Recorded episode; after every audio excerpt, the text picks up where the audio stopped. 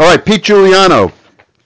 Let me make sure we're recording here. It's been kind of an unusual morning, but we're okay now. We're good. We're recording. We're good. And it is, let's see, let's say today is Sunday, the 2nd of September, 2018. That makes this Solder Smoke 206. And a shout out to Ralph. Make sure you know it's 206, Ralph. 206, 206A. A, right. Part two. Because Part two. Pete and I just finished up a really nice session with uh, the GQRP Club. Well, we'll try to get at least a portion of that on here. I think I had the recorder going for most of it, but we were just we uh, you know uh, Steve G0FUW invited us to come in and uh, and say a few words to the folks at the GQRP convention. We were very happy to do it. It was a lot of fun. But we, we still have a lot of regular business to cover here at, uh, at, at uh, on the regular Solder Smoke podcast. So, Pete, what have you been up to? Uh, well, I've been working on WSPR and FT8.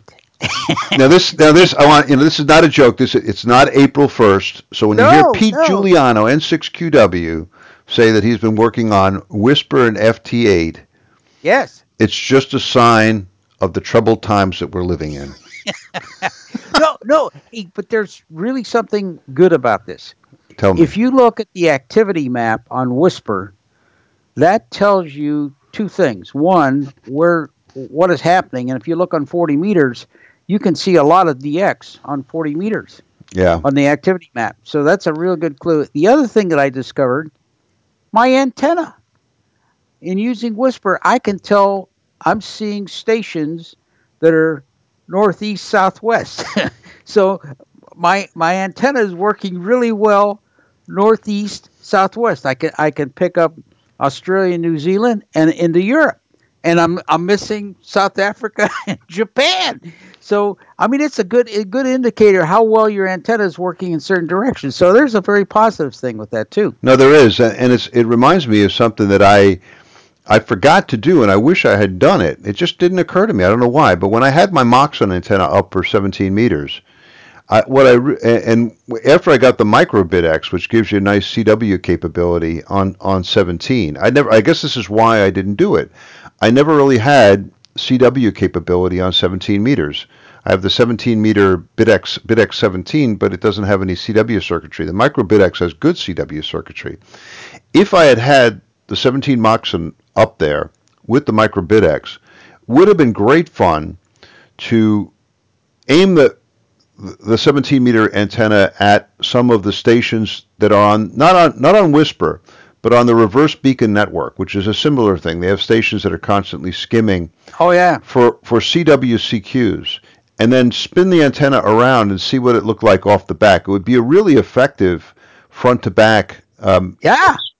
so to that extent, Pete, I'm with you. But I got I got to caution that, um, especially WSPR. I, I was into WSPR for a long time when it was new, and it's great fun. But after a while, you know, you get the feeling that it's like it's antisocial because the computers are talking to each other, and you're just sort of very peripheral to the whole thing. Well, FT8 is worse. FT8 is FT8 is. I got to tell you this. They have a sequence. I mean, you you click on a station, and all of a sudden the computer takes over and says, "Okay, here's your report. Uh, seven threes. Boom." Some you guy was- do anything. I was You talk- didn't do anything. I was in a sideband contact with the guy on 60 meters this week, and he said to me he saw a cartoon that made him laugh. And at first I didn't understand it because he said there was a picture of a ham sitting there staring at a blank wall, completely blank. And the caption was, Isn't FT8 great? Yeah. yeah. yeah. Anyway, I know people love it. To each his own. Well, Who are we to You know- criticize? No, no. The other thing that's interesting, eh, because I'm I'm interested in taking data. You can look at WSPR, and there's hardly any activity. You move from uh, on 40 meters from uh, 038 600 up to 74. All of a sudden, it's packed. So Yeah. people have shifted off of WSPR over to FT8. I mean, it's packed, and lots of DX stations. I mean, you can really see in the Far East and in Europe. So I mean, I, I'm not a proponent of it. It was more a curiosity just to look at the data that's coming out of that, and and there's so much. I mean, that screen lights up on FT8. There's so many people involved with it, so there's got to be more to it than uh, you know, like I said, with hints and kinks and uh, technical topics, before you could get some real meat out of that. Now it's about thirty thousand menus on your latest ten thousand dollar radio. You know, that's know. Kinks. How to how to tour the menus. What what technical content is that? I know, I know, I know. We're we're we're we're we're we're, we're fighting against the tide though here, Pete. But we have to keep up the good fight. That's it. You know, I I, I tell you, I got I get into trouble sometimes on the on the air because I'll I'll be having a really nice contact with somebody, and we'll be talking about the old days and ham radio and home brewing and all that stuff, and then the guy will tell me that he's on you know an ANAN or a Flex SDR rig, and then they'll kind of pour a big bucket of cold water right on top of my head by saying, you know these SDR rigs are absolutely the future of ham radio. In the future, there's only going to be SDR radios, and that's going to be it, and it's going to be wonderful. And I just sort of cringe a little bit. I, I, you know, and I try not to get. You know, who wants to get into an argument? Because again, it's a hobby, and to each his own. But I'll try to go back and say, well, you know, there's a sure, it's great to have all the wonderful displays and the brick wall filters and all that. It's terrific. I said, but there's an element here that needs to be remembered, and that is the downside of complexity. Those rigs are just so complicated, and there's really no possibility of you cracking that box open and in any meaningful way understanding how your signal is being created or or received because it's all inside that microcontroller with what a million transistors in there easy Oh, yeah. easy, right? And nobody really knows how that works. It's kind of the circuitry level. And the distance in terms of complexity between that rig and a, and a transmitter like my DX100, I mean, it's it, how many orders of magnitude in complexity? A lot. And I said to this guy, I said, you know, there's a there's a certain um, benefit to having a rig in which if you cracked it open, you could understand the purpose and function of every single component, every resistor, every capacitor, every coil. I said there's a beauty to that, and it and we lose it when we go so deeply into these super complex rigs. So, I mean, I think that's one of the one of the subtexts of our discussion with GQRP this morning, the the benefits of of simplicity. But um, I am sticking to the simplicity thing here, Pete. Simple. Could you could you shift your camera? You're off my screen. really? Yeah, yeah, yeah. You, You're you kidding. are. I think No, he, I think he's messing with me. the here. other direction. The other direction. Holy cow! There you are. yeah. I wow. Mean, how did that happen? Oh, I, yeah, I don't know. Complexity.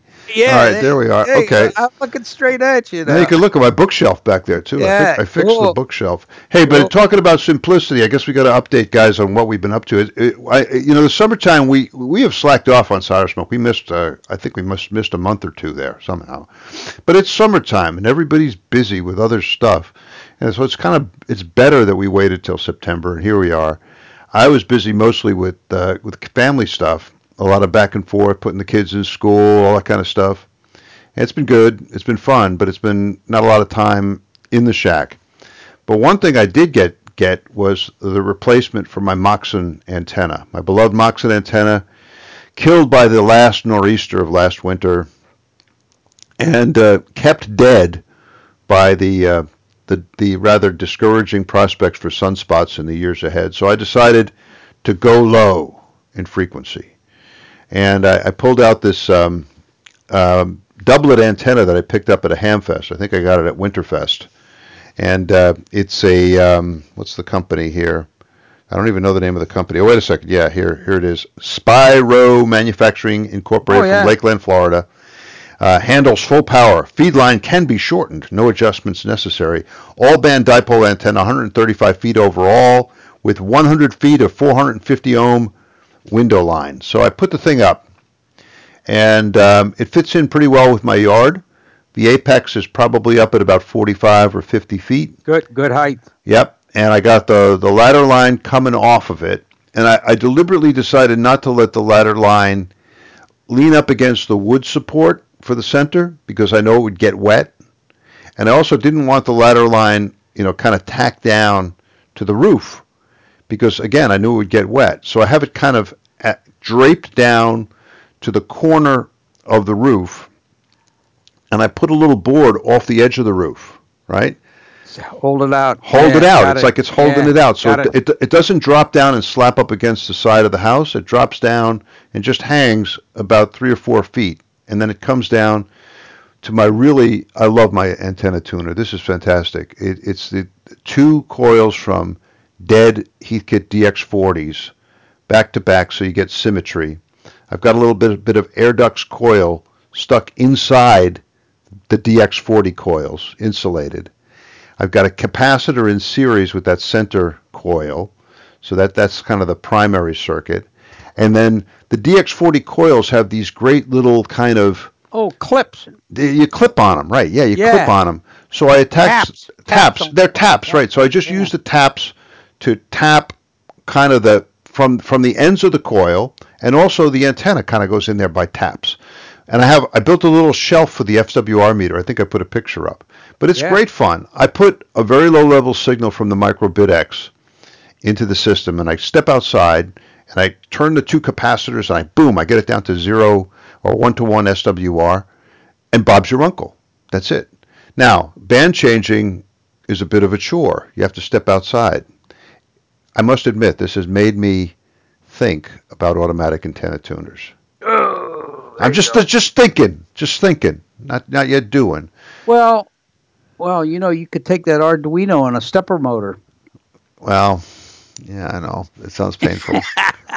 I think I'll just leave it the way it is. I'll be cursing this thing when it's 19 degrees and windy here, but uh, anyway, that's that. That was my my major project, and it's been great, great fun because I've gotten onto. I, I, I was getting into a bit of a rut on 40 meter sideband, you know, and now I get on and I, I've been, been on bands that I, I I never really was active on before. 75 meter AM. I get on with the DX100 Ooh. Checked into the old military radio net. Right, I check into. I used to listen to those guys all the time. Now I check in, and with the DX100 and the doublet, I'm a big signal. I'm one of the tall ships, as they say. These guys, the the AMers on 75, especially with military equipment, it's a pretty interesting group. The Military Radio Collectors Association, MRCA. Get this, you'll like this, Pete. They operate a net on 60 meters, six zero, right? I, I guess it's because they can get some of the military gear to operate on the desire on the necessary channel, but it's channel three. I think that's 53, 57, channel three, and um, you get on there That will be the tunable one when they get it authorized. when they get it authorized. Right. For now, it's for now it's fixed, and they call the net. You like this? The moose and squirrel net. now Pete's laughing because he knows where, what the origin of this is. yeah. Well, let me ask a question. How do they do they operate more than 100 watts? No, they're not allowed. 100 watts. Yeah, most yeah. most of the military gear is below that. So I, I think it's 100 watts ERP. So it's yeah. So you have to be careful. But It's nobody's less nobody, than that. nobody's running direct. I've got my log here. It's uh, the the frequencies are 5330.5, 5346.5, 5357.0, Right. 5371.5, and 5403.5 kilohertz. And da, da, da, da, it's open to general, advanced, and amateur extra license. Maximum effective radiated output of 100 watts PEP. Only um, U- uh, USB, CW, RTTY, PSK31, and other digital modes such as PACTOR. And it tells you if you're going to go on CW where you have to put the CW signal in that specific passband. And I actually worked a CW station on 60 meters. Wow. Wow, You it's know- like weird. You you were talking about the UK and 60 meters. They do have 60 meters, but they have a special CW frequency on 5.282. 5.282, I think, is the frequency in the UK. We don't have that authorization. But we can do cross crossband, right? You, you could. But the Yeah. thing that's fascinating about that, you can buy 5.282 crystals, which are standard. Oh wow.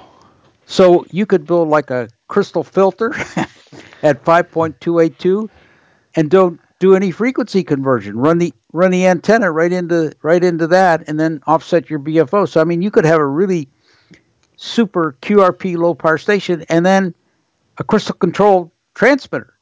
Wow. on five point two eight two, and boom! They, I mean, a real simple. Bob's your uncle. yeah, Bob Jericho, a real simple sixty meter, high quality transceiver. Because they have an authorization, but we don't have it here in the U.S. Five point two eight two. I got a bag of crystals. Oh, Five man. point two eight two. You're ready. You might, you might, you might, you might just have to move to the UK to take advantage. yeah, but anyway, the, the, I've been using the Micro BitX, and with the doublet, and it's it's opened up kind of a whole new world of frequencies for me. Like I said, I've actually I made a lot. I've been making a lot of sideband kind of rag chew contacts on 60 meters. I think I think the band is is misunderstood, and uh, but but it's it's actually a good rag chew band. Those frequencies, even when the bands are open, are, are, are very often not being used. I think a lot of guys are turned off by the the channelization, and I also understand if you get a kick out of this. A lot of people are turned off on the band because of that 100 watt limit. Uh. I know it's but, but this is but this is poetic justice. This is justice because look, anybody who thinks that they can't get through the day without a kilowatt, right? Yep. It's best that they stay away. So I mean, this is good, right? It, it, actually kind of thins the herd a little bit on 60 meters and leaves leaves behind people who realize that it is possible to make a contact with 100 watts. Well, I I put my 60 meter rig on occasionally, and as, with the exception of some guys that are on channel five, and you hear some digital operations on three, I don't hear too much here on the West Coast. Ah, well, you got you might you might you might want to start colonizing there, Pete. Get some people Yeah, there- to meet there up go. there. I Anyway, think th- we- have we- we- more activity on the East Coast Maybe. 60 meters. Maybe yeah. Well, we, I mentioned the moose and squirrel. We got. I think we have to explain that. This is a reference to Bullwinkle Moose and his long-standing Cold War fight against Boris and Natasha. Thanks, uh, Right, Yeah. that's right. And so the moose and squirrel net, and they actually they have kind of a uh, I think kind of a joking title. They call it the uh, long range recon, recon patrol net. That they because I think some of them are using military gear intended for those kind of deep in the jungle kind of operations. So it, it's an interesting bunch. They're on at uh, on on that channel 5357. I think it's Tuesdays, Wednesdays, Thursdays, and Saturdays. If I'm not sure, I, mean, I know they're on Saturdays, 12 noon East Coast time, and I, I've checked in many times, and it's it's a, it's a fun bunch. I made my 60 meter contact there on CW, not at that time. I even made a, a I got on 30 meter CW. You know, Pete and I were, were we were we were a bit kind of put in a corner you know, unintentionally by uh, by Steve uh, G0FUW during the our our, our, our participation in the GQRP convention because he mentioned that, that SPRAT has come out with like a one watt challenge and and he asked if whether solder smoke would be taking up the challenge and Pete and I both kind of went one watt I don't know. Which is embarrassing for two members of the uh, QRP Hall of Fame. Well, you know, I could I could dig out my shirt pocket transceiver. there you go. There you go. maybe I could put up my pull up my little FET one that I mentioned the Yeah. one the single FET and now that I have my doublet antenna I might do that. I might there I go. There you go. I'm going to make a a single. Oh, I'm going to use the FET, uh, the ET1, which is a, uh, an entire transceiver using a single FET. Not for the faint of heart. Not a good first project either, I must say. I I actually looked at that and I thought about bu- I thought about building it. But then, the you, guy did but, then- but then you did- took a nap and decided better of it. yeah, he- the guy said, "Yeah, I made a few contacts." I mean, it, it's sort of like uh, the Pixie, you know, in that class. It's it makes the it makes the Pixie look sophisticated. Yeah, yeah, yeah. Right. It makes the you look at uh, the Pixie. You, after you build this thing, you look at the Pixie and you say, "Wow, look at all those bells and whistles." yeah. yeah. Oh man, but what else? Um, so um, got the AM station going, got the got the micro BitX going, um, got the uh, oh I I fixed up the VFO on my BitX 20. I might have mentioned this last time, but it was drifting too much, and I just moved all the active components outside the box, kept all the frequency determining passive components inside the little metal box and the thing is really really stable so it's that's nice but you know i've been reading up on um, um, desirable if frequencies there's been a lot of talk about this we won't, we won't go into the details about why but um, it made me realize that when i built the um, my my receiver using the uh, the beautiful HRO dial that Armand gave me. You know this project? I made a mistake, a kind of a fundamental design mistake in it, and that I I built a 40 meter receiver, single conversion receiver using the 455k CIF. It's just too close. I mean, the image is just too close. And I have a bandpass filter at the front end, but I mean, when you when you it's got like a pre-selector, and if you tune it to one side, yeah. you you got the signals you want. But if you move it just like a little bit over, you're tuning the other side to zero beat. So on one side you're you're tuning like 7.1, and on the other side you're tuning like 7.8. It's just too close. So what I'm thinking about doing with this thing, kind of this this might be a, a winter project, is cracking this box open again I got it on one of these big, big metal boxes that our friend Tim sent us. Thanks again, Tim. But keep the VFO because I got the VFO pretty much where I want it. But then build two crystal filters. One, I mean, I don't know. I, I would have to pick the IF, but it would have to be up maybe like around 5 megahertz, 10 megahertz, something like that. And then build two of them. One broad for AM, for shortwave listening, and one narrow for SSB. Not, I w- I wouldn't build a third one for CW because, well, you know, um, I know I don't want to get in trouble here, but it's just not my thing anymore. But and then have these two switchable in there, but then that would take care of this image too close problem, which is definitely there now. But um, that that might be one thing I'm, i might might do this winter. But you got a lot of projects going. What do you what do you tell tell us about what you got going? Well, first off, I dug out uh, Charlie Morris's rig and uh, he sent me some new software which uh, kind of cured some problems. So I've been having a lot of fun with the uh, his SDR uh, rig, and I may have to uh, get serious and get that put in a box. But uh, the his latest simplified version of software seemed to take care of some problems with the opposite sideband rejection, mm. and so that's worked very very good. Matter of fact, I worked a station in Australia on 40 meters sideband but I did have the big amp. I had the 600 watt amp. And it so says, "Oh man, you really struck here." Yeah, uh, QRP is wonderful. yeah. The other thing is, uh, and and it's um, the interest in the digital is um, was to see if you could just take an ordinary sideband transceiver and and put it on some of the modes. Now I know, uh, you know, like with the SoftRock, and you've got the Power SDR you got a lot of functionality in there that you just it just mates with WSPR automatically. You don't have to do anything uh, external. But how how do you take a regular transceiver? So I bought this interface kit, a sound card interface kit for uh, ten bucks. Actually, it was seven dollars and then three dollars shipping, and um, it goes into uh, the uh, serial port, and the serial port is what keys the the the, the, the transmitter uh, in the various times that you're transmitting either with FT8 or WSPR. And that worked pretty good, except most computers today, including the Raspberry Pi, don't have a serial port on them. So then I said, okay, how, how can you do this with USB?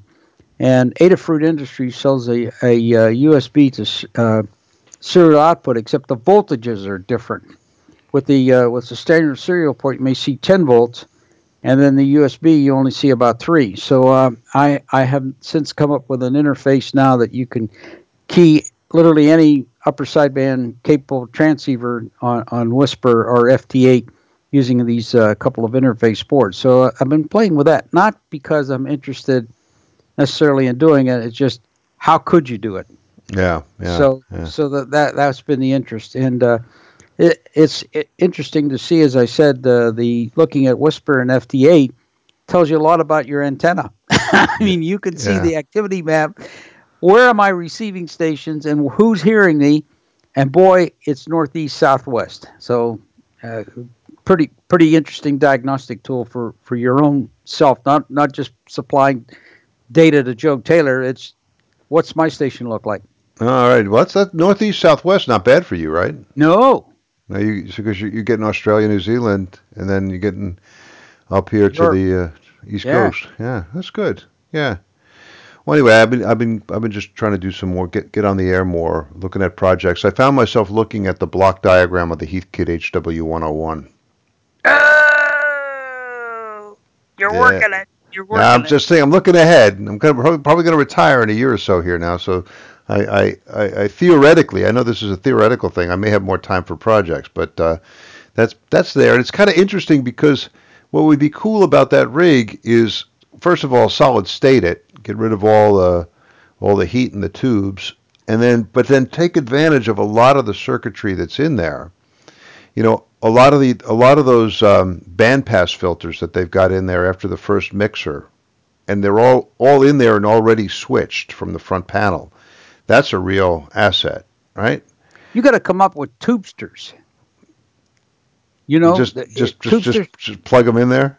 yeah. As a matter of fact, uh, someone came up with these tubesters for the Collins Oh yeah, that you could essentially put solid state devices right in Right place in there? the vac- vacuum tubes. You just plug them in. yeah. The impedances are way off, though. I mean, right? The- Well, the- you may you may have to diddle with with circuit values, but you'd keep the integrity of the circuit. maybe, In other, maybe. in other words, like you say, the bandpass filters, they're all there in place. And it doesn't matter whether it's a, a, a vacuum tube because you can always impedance match uh, to solid state. So, yeah, I, I, I'm, I'm following you. Well, well, here's the other thing. Um, you know, as I was looking at the block diagram, I realized that this is a project just calling out for the SI 5351 because you got all three frequencies there. Because you need you need the VFO frequency, you need the you need a, the, the the crystal frequency from the first the first mixer, and then the second mixer, right? So you got three frequencies that you need there, and you could easily set up an SI 5351 to provide you all with a display, right? So I know you you already put the nice digital display in the HW101, but this there's a lot of potential there. I, now the other the, the other big question is, do you want to leave the the 6146 final in there, or do you want to just take it out and put in something like from uh, Communications Concepts, keep the whole thing solid state at 12 volts? or I was reading uh, when you were talking about the Frank Lee transmitter. Yeah. I, I happened to do an internet search, and then I came came upon your 17 meter work, and you had there was some text in there. You said I'm looking for an 18 to 25 watt solid state amplifier, Yeah. and you you got some responses back. They got a they got a 70 watt solid state amplifier kit from China for 17 bucks. wow. All the parts. The only thing you need is the filters and a heatsink. Wow. That's pretty good. I mean, E EB63A from Communications Concepts sets you back about 100 bucks, but it's been good for me. Yeah. So something like that. Seventeen bucks. Yeah, I know. I mean, th- these are the things you could do, and and I, I, I- you know, leaving the sixty-one forty-six is in there. I mean, that that means that I'm still going to be messing around with high voltage in this thing. Yeah. Uh, Seventeen dollars. Yeah. so maybe. Or if you can get by with forty-five watts, it's fifteen. Wow. Yeah. yeah. Interesting stuff. Good stuff. And what else? What other projects? The SDR thing was impressive. I really liked your videos because all that haywire stuff, like you always have. and then I realized, wow, that, that's SDR going on inside there. Yeah. Yeah. This gets us to Hans Summers' next project, the QSX. Look at you. I know you're you're you you want one. I know you want one. Mm, well, you know what though? What what caught my eye, and the same thing with Farhan. Of course, other people have since piggybacked on that. Why are you screwing around with an LCD? Why why do you put an LCD in there? Why wouldn't you go with a color TFT? I know. I know. I, I, I've got I've got to make the move myself. I'm surrounded by LCDs here because they're familiar, and I haven't cracked the code yet. But um, maybe the next project I'll do that.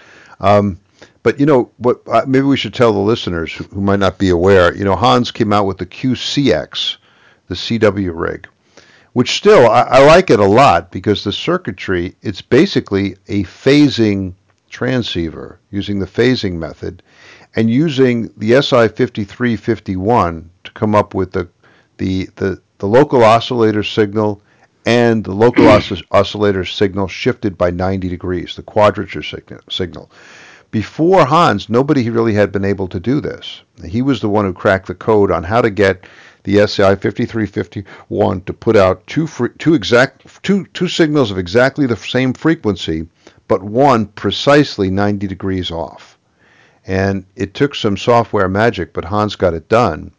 And so you end, and then then then he put a very narrow audio filter at the output. So this is a, a single signal, direct conversion transceiver, and then follow on the receive side, following the direct conversion down to audio, he has a very narrow active audio filter in there, right? Which is really it's cool. It seems complicated, but compared to an SDR rig, it's actually quite simple, right? So then he was. I knew that he. You and I had talked about. Well, wouldn't it be great if he came up with with with with an SSB version of this, right? And I thought that he was just just going to widen the filter, right? Maybe put a mic amp in in there or something. And again, Bob would be your uncle. But that's not what he did. He went. He went. He went. He went further and has come up with what's known as QSX. He revealed it at the um, the. Youth, the YOTA which they did in South Africa this yeah. year, which is pretty cool.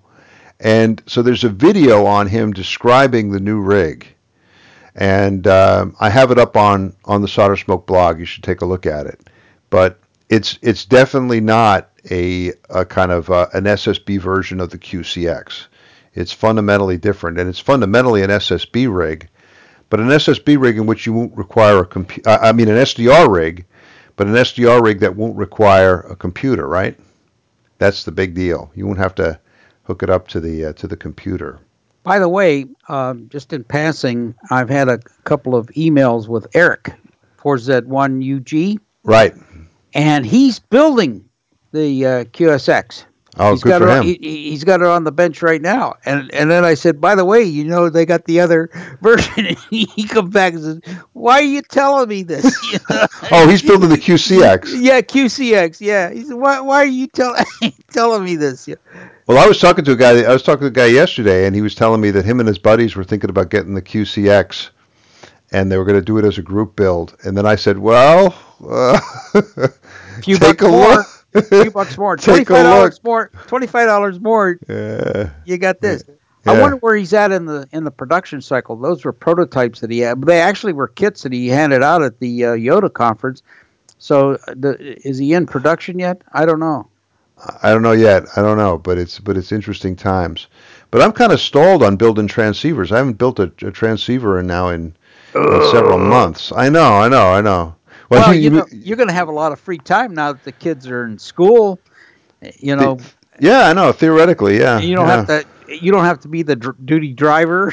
Yeah, yeah. We'll see. We'll see how it goes. But um, I don't know. I'm looking looking for projects here. I, I find myself, you know, thinking about VHF and the satellites too, just to do something different. And I and somebody gave me.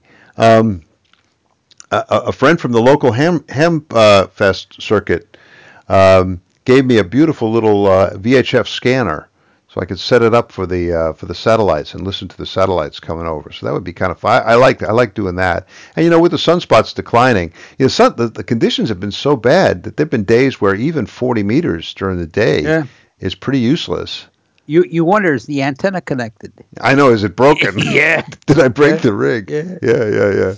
So what, what, what's on the horizon, Pete? What what, what what's your next steps? What are you going to build? What are you going to build when the? Uh... I, I don't know. It just. Uh, hey, I need to ask you a question. Do you have? Did you get the compendium from Tony Fishpool on on uh, on technical topics? Do you hmm. have that? The compendium, said, like the um, all, all all all the all the technical topics. Yes. I do. Okay, and I have the books too. I was supposed to ask you that, but he sent them to me why do you do that to me? Because now you're just sitting there reading, right? yeah. And you're looking, oh man, I could build that. Oh, that'd be great. Well, I, I, I popped open the 1958 edition of Technical Topics, Pat, Pat Hawker and Radcliffe. Yeah. And the first thing caught my eye, and this is what kind of prompted uh, uh, an email to uh, to Eric, In 1959, when I was first on the air, my TR switch was a double pole, double throw knife switch, and this is Boom, Frankenstein, like Frankenstein. like Frankenstein. and one of the first articles in 1958 is an electronic TR switch using vacuum tubes. I'm just saying, vacuum tube TR switches. I mean, those are gone. they disappeared. But here I was with a double pole, double throw knife switch. So we had talked a little bit about that when I when I was interviewed by Eric. I said, "Hey, you remember when I talked about my double pole, double throw knife switch?" I said, "We've come a long way, and now TR switches are either relays or they're FETs. You know, it's Yeah. just it's all solid state. You you don't you don't screw with that stuff anymore. So it's interesting to see where the technology has taken us. But I mean, there's so many things in those tech technical topics. I, I mean, and and they were real simple things, you know, small projects. Pat was a real genius. I mean, it was amazing, and he and he and he made, maintained that that that pace for for years and years. Years. I have I have all of them. I have all the books. I bought all the books in, Oh, okay, in, so in you paper. So I've, I could just reach over and, and, and grab one, and there's always something in there. Wow. Good I mean, stuff. it's- Great. Three cheers for Pat Hawker too. and, and it seemed like the issue wasn't just one little area. I mean, was this, this, this, this in just one article? You know, so yeah, he was. You know, I, you know, everybody. You know, you, you you look back and you think, well, he he was a little bit um, skeptical about solid state gear, and and he was. Uh, I, I think he he was really kind of uh, skeptical about the ability of amateurs to kind of make effective solid state equipment. And he, I remember him. He, uh, there were a couple articles there. He said, "Well, we can't, we can't possibly do this unless we all have kind of high-end spectrum analyzers." And that's that. That turned out not to be the case. So, but then, then later on, of course, by the end, he was, he was, I think, embracing a solid-state technology. But it was interesting to see the initial reaction to to transistors. podcast 169, December the 6th, 2014. We talked about that. Gotcha.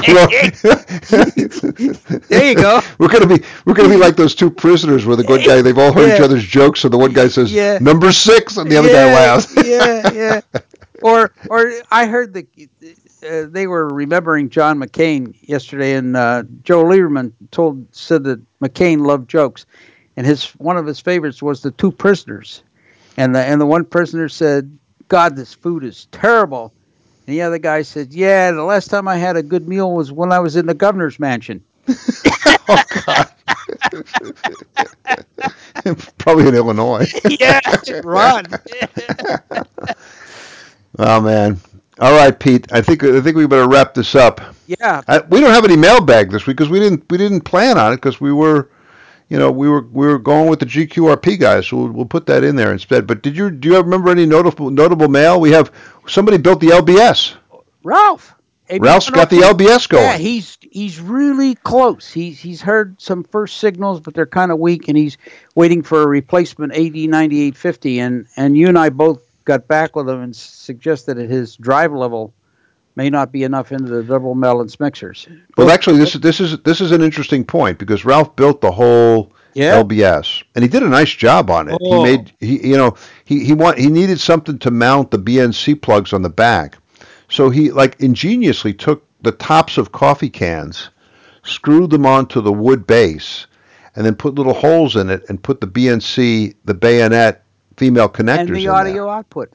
I know, really nice. And, And- you see how uptime it was. He cut the he cut the lid in half, so he had Right, two so halves. th- so you have these two little arcs back there. flush with the edge on either really side. really really nice Yeah. very, very very nicely done but he um in i guess in a burst of enthusiasm kind of blew up the uh the AD 9850 by plugging plugging it in backwards Yeah, I Hey. done that. I've done that. don't feel bad old man because Yeah. i soldered them in backwards Yeah. okay double sided boards all right so he Yeah. just plugged it in backwards and let the smoke out so he thought he had to wait until a replacement AD 9850 board came in but you and i, I think both simultaneously went back and said no no man you got a signal generator there just put the signal generator where the 80 90 850 output's supposed to be but I think I think we we both also he said he could hear faint signals but he couldn't hear them very well and I think it's probably because he doesn't have enough LO energy going in there. Well, the other thing that too I cautioned them on is don't do the wholesale. Let's try open this up. Let's open that. Take one little area. I know, and, I know. And, and, investigate that area. You know, I said, take your audio amp and put your cell phone in there, and if you get a, you know, make sure the audio amp's working. It may not. It may be something as simple as he's got a problem in the audio amp and not in the, in the rest of the radio. So s- work Yeah, your way backwards. Work your way back, but I but I think it's a strong suspicion that he might he just might not have the uh, And it might enough LO energy going in there. and it might be the BFO too, because he's using an AD9850. He must be using a crystal oscillator for the BFO. So you need to have enough BFO energy in there to Yeah, yeah. detect it. So Yeah, that's it. Both both both places. Yeah. All right, Pete. is the house pretty quiet now that all the, the kids are back in school? I don't like it. I don't like it. I mean, I wish they were back here. I miss them. I miss them a lot. But yeah, at um, dinner time, you can sit there and hear all the latest problems and everything else. It gets real. it's straight. Yeah, uh, it's going to take me a while to get used to it. I, I don't. I'm, I'm not crazy about it. But uh, anyway, off they go. They both have. They're both doing very well, and um, and so that that's that's really really good. That's the important thing. But it does take. It, it is a bit of a change.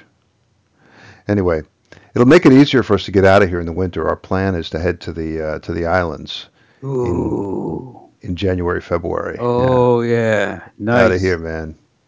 Cold, cold Yeah, and you're not limited to just their vacation. You can pick your time. no, no, we'll be we'll be, we'll be back here for their vacation. Then we'll take off when they go back to school. Ah, Pete is sitting there in a Hawaiian shirt. He's ready. He's into it. yeah. Actually, the weather's gotten a lot better. It it was hot here uh, since our last podcast. We saw some days with 106 degrees. I mean, fortunately, we have air conditioning, but I couldn't work in the shack. I mean, oh man, we gotta we gotta get you an air conditioner and a heater. there you go. yeah, take up- or insulate the garage. Do something. We gotta because we gotta keep you productive. Yeah, there you go. Well, listen, have a great week. I'll say seven threes from the left coast, and you take care. Okay, have a great rest of the Labor Day weekend. Happy Labor Day to everybody in the U.S. who's celebrating it this weekend, and uh, and and and seven threes from from Northern Virginia to everybody. Okay, we have a few minutes here. We're going to present um, about 15 minutes of our discussion with the GQRP Club. I wish we had more, but we had a few technical difficulties. We had a great time with the guys from GQRP, and here's uh, the I guess about the final 15 minutes of our participation at the GQRP convention. Thanks to GQRP and SPRAT Magazine. Before you were speaking, we had Vic, who, who's sitting over to my right, talking about the uh, the GM3OXX challenge and uh, was giving us a recap on the OXO. Uh, so we went from uh, from the Arduino cutting edge stuff to the old uh, OXO, which was was brilliant. Um, so yeah, if we can we can actually I'll start with the first question mentioning Vic. In the last SPRAT, Vic mentioned the, the, the challenge for members to take up the cudgel and follow uh, uh, George Burt's example to do a, a one watt transceiver or at least a one watt transmitter and put it on the air and see what you can do between now and March. Will Solder Smoke take up that challenge? That's my question to you. Oh, I don't know. Pete? one watt. You, you're su- you're suggesting one watt? Get on there with one watt? Now, now, Pete, you got to remember, we have to, we have to, we have to, we have to warn the audience here that we're under certain legal constraints Be- Yeah. because we're both card-carrying members of the QRP Hall of Fame. Right. So, Pete, uh, what would you say about the one watt challenge? Well, and, and I assume I- it's CW too. Oh. Well, With- with how about PSK, one watt though. sideband? One watt sideband. Yeah. Let's see what you can do from that side. Or, of the or. Pete, you could go, you could go with your new enthusiasm for FT8. Yeah. Well, yeah. The WSPR. Yeah. There you go. Does that count? Yeah. Anyway, that's that's my question. So, anybody got questions for Bill or Pete? There must be some questions. All right, I'll steal the show then. Another one. I've got an IRF 510 taking off. Where do I look? Oh, uh, I don't know. Um, the some humorous responses come to mind, but I, I better I better not uh, because because we've all been there. First, I would say don't try to don't try to see if it's if it's in trouble by putting your thumb on it. Because I, for a while there, I had the imprint of an IRF 510 kind of burnt, burned into my thumb, and it wasn't a very pleasant experience. So I, I would stay away from from that. The second thing I would say is um, welcome to the club because uh, runaway, uh, you know, amplifiers that want to be oscillators, it's uh, they they almost always start out that way. And the, the, the, the thing you have to do is figure out how to carry out the appropriate exorcism to, to, to get it to stop doing that. And Pete Pete was a big gu- source of guidance for me. He said, you know, he was the one who pointed out. And this is something I've always kept in mind when working on this, that all oscillators operate under the Barkhausen criteria. K beta equals one. There you go. So you got to just look at it and say, okay, for some for some reason, the output is getting back into the input, and the thing is chasing its tail like a crazy cat.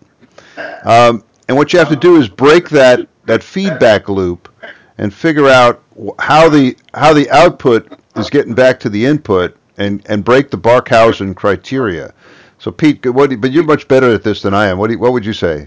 Well, I, I think the, the my experience with the IR 510, it comes to about three problems.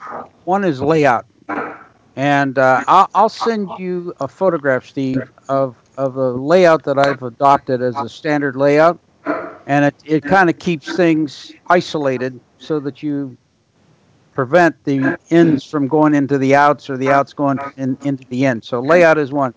The other thing I found is bypassing uh, where you where you typically uh, feed uh, with an RF choke into the bifilar transformer. Uh, you, I put some pretty heavy duty bypassing in there, like uh, sometimes 220 microfarad, and so that that plays a part. The other thing is I don't know what you're doing for the uh, transformer, but I typically find that I put about eight to ten turns, bifilar turns. I don't know what, what you've got for your turns ratio.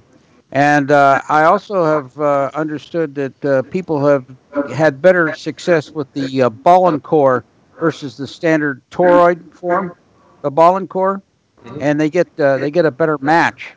So uh, those are some of the things that, that you need to look at, and also a good stiff supply.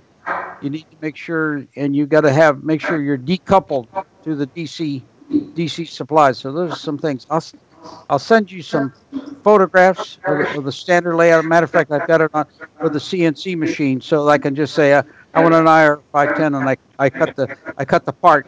But the layout will let you do it Manhattan style. Give you some ideas. So that those, I, have seen them take off. As a matter of fact, the first one I take off was in the first BitX I ever built about 10 or 12 years ago. The the uh, BitX 20, and and that's where chase this thing down. It was was the fact that was my layout was not was not good. So now I've adopted the standard layout. Send that to you. Yeah, I'll I'll agree with Pete on that, and I, and I think the way the way you can really see the importance of layout is with the the the BitX 40 module and the micro BitX transceiver put out by uh, homebrew hero Ashhar Farhan in Hyderabad.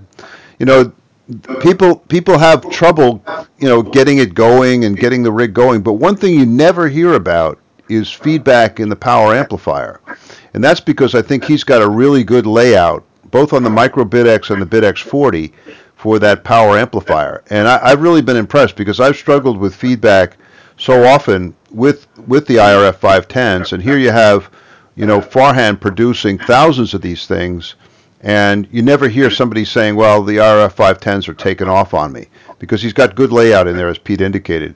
The other thing, the other hint that I would give, and again, this is echoing something that Pete just said, is on the supply.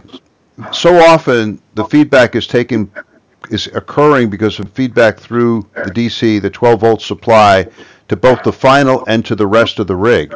So one of the things you can do to, to find out if that's in fact the case is just temporarily try running the IRF 510 off a completely separate DC supply.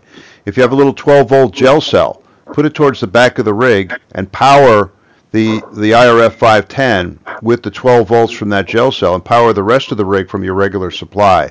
If in that case the the, the, the, the feedback disappears, then you've come pretty close to isolating it, and you realize that your that, that your problem is having sufficiently strong bypass to make sure that there's no RF getting on that that DC supply line because that could be where you're getting the Barkhausen criterion met. So that's that's what I would do. The, the other thing is, what are you using for a bias? Are you using a Zener diode or a three-terminal regulator? Uh, Zener. Uh, I'd switch to a three-terminal regulator. Okay. Uh, that gives you better isolation from your main source into the regulator versus just a dropping resistor. It's the classic thing. I've got one version of it built, prototype, and it works beautifully. I've got this one on the PCB, and it's a bag of spanners, you know. So. but you've given me some good food for thought. Has anybody thought of questions that you'd like to ask? Go on, Don, come forward. We've got Don Baines coming to ask you a question. Hi guys. Hello. Hi. Uh, have you got any views on what antennas people should be using uh, running QRP? Oh, antennas. Should I go first? Go. Yeah, okay. Go. Well, you know, I, I recently had some antenna changes here at my station because by the, the, the terrible weather that we had this past winter. I had a, a Moxon antenna, a very British Moxon antenna designed by Les Moxon that I built for 17 meters, and it was great fun. I, I have a very British joke about this antenna. That first of all, not only was it designed by Les Moxon, but I made it almost in a very homebrew style with scrap lumber, some fishing poles, a bit of wire, and and it went up there. And I I, I would tell people that I, I really love this antenna because I estimate that it only cost me about nine pounds, and it also weighed about nine pounds. So uh, it was it was a wonderful antenna, and it, it, it, stayed up there for many years. But we have these storms here in the Northeast called nor'easters. They're basically winter hurricanes that come up the East Coast from the south, and when they hit, they hit very hard. And this this one, the last one that we had this winter, actually snapped one of the fiberglass fishing poles that held the thing up. So down came my beloved Moxon, and I was sitting here thinking, okay, when the spring comes around, I'm going to put up another one. But then I looked at the sunspot numbers and I got discouraged about 17 meters. And then I said, well, okay, maybe I'll make it a bit bigger and make it for 20 meters. But I looked at the sunspot numbers again, and I got even discouraged about 20 meters. So I decided to go lower in frequency. And I, I had picked up at a hamfest a, uh, a dipole. I, I never thought in my life that I would buy a dipole. It always seemed to me to be a bit of uh, kind of foolishness. Who would go out and buy a dipole? But this thing was sitting there at the Hamfest, and it only cost uh, about five bucks US.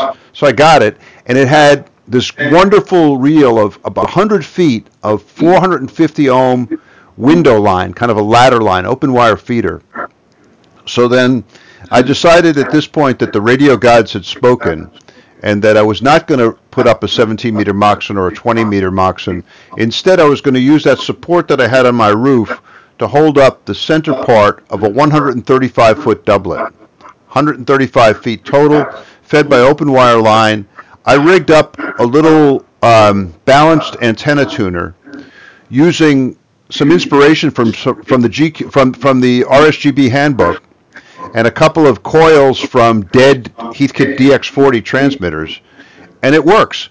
And for me, it's it's a great antenna because it, it allows me to get on almost all of the lower bands. Uh, so I, I can tune it up easily on 75, 60 meters. We have 60 meters here, and it's uh, 60 meters got a lot of potential. 40 meters, even on 30 meters. I've had I've had CW QSOs on 60 meters, which is really for me quite bizarre. But uh, and also I've been on 30 meters, even though I'm not much of a CW guy anymore. But it's a very useful antenna. I would just advise you to sort of think about where we are in the sunspot cycle, and it might be worthwhile later on in a few years to think about a uh, more directional antenna for, for 20 in the uh, the higher bands. But right now, I, I think that the way to go is lower in frequency. Pete, what do you think? Yeah, I, I agree, Bill. I agree. I have a uh, I have a dipole and that I use uh, primarily on 40 meters, but it's three half wavelengths 20. It's actually a gain antenna, and um, it's not up very high. And uh, it, I work a lot of DX with it. So um, I, and it's it's fed with 150 ohm line, and then I've got nine to one balun on it. I've got an antenna tuner in the shack, and there are matter of fact, a lot of really good ideas come uh, out of uh, antenna and anecdotes. Uh, Colin Turner. Uh, I, I always look at you know that see what people are doing, and there's some. I think two or three issues ago was uh, on a doublet antenna for a small size lot, So uh, I, I think it works. It works good. You're, you're. I'm seeing more DX on 40 meters than I am on 20 because where the spot cycle is. So really, uh, double event is the way to go. And one one other thing along those lines, you know, um, for for QRP, even if if the 40 meter dipole or, or the 75 meter dipole or the or the doublet isn't as high up as it needs to be for optimal low angle radiation.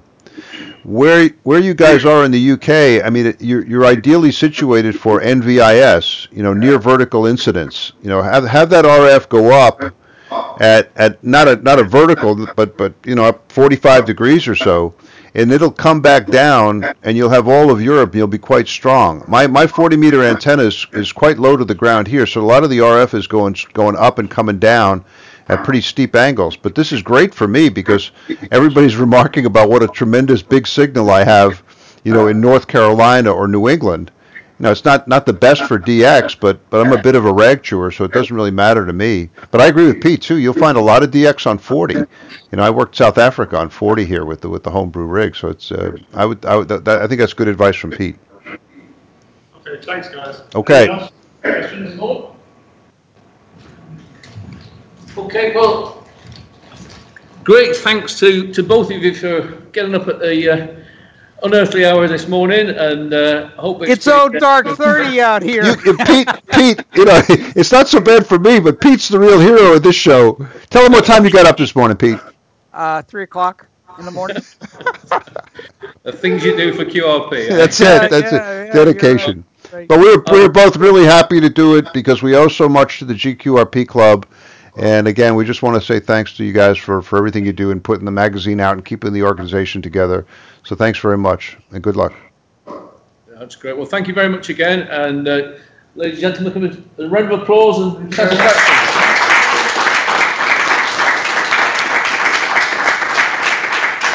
Super. So seven threes and seven twos. 7372. See you guys. Thanks. Ooh, that's awesome.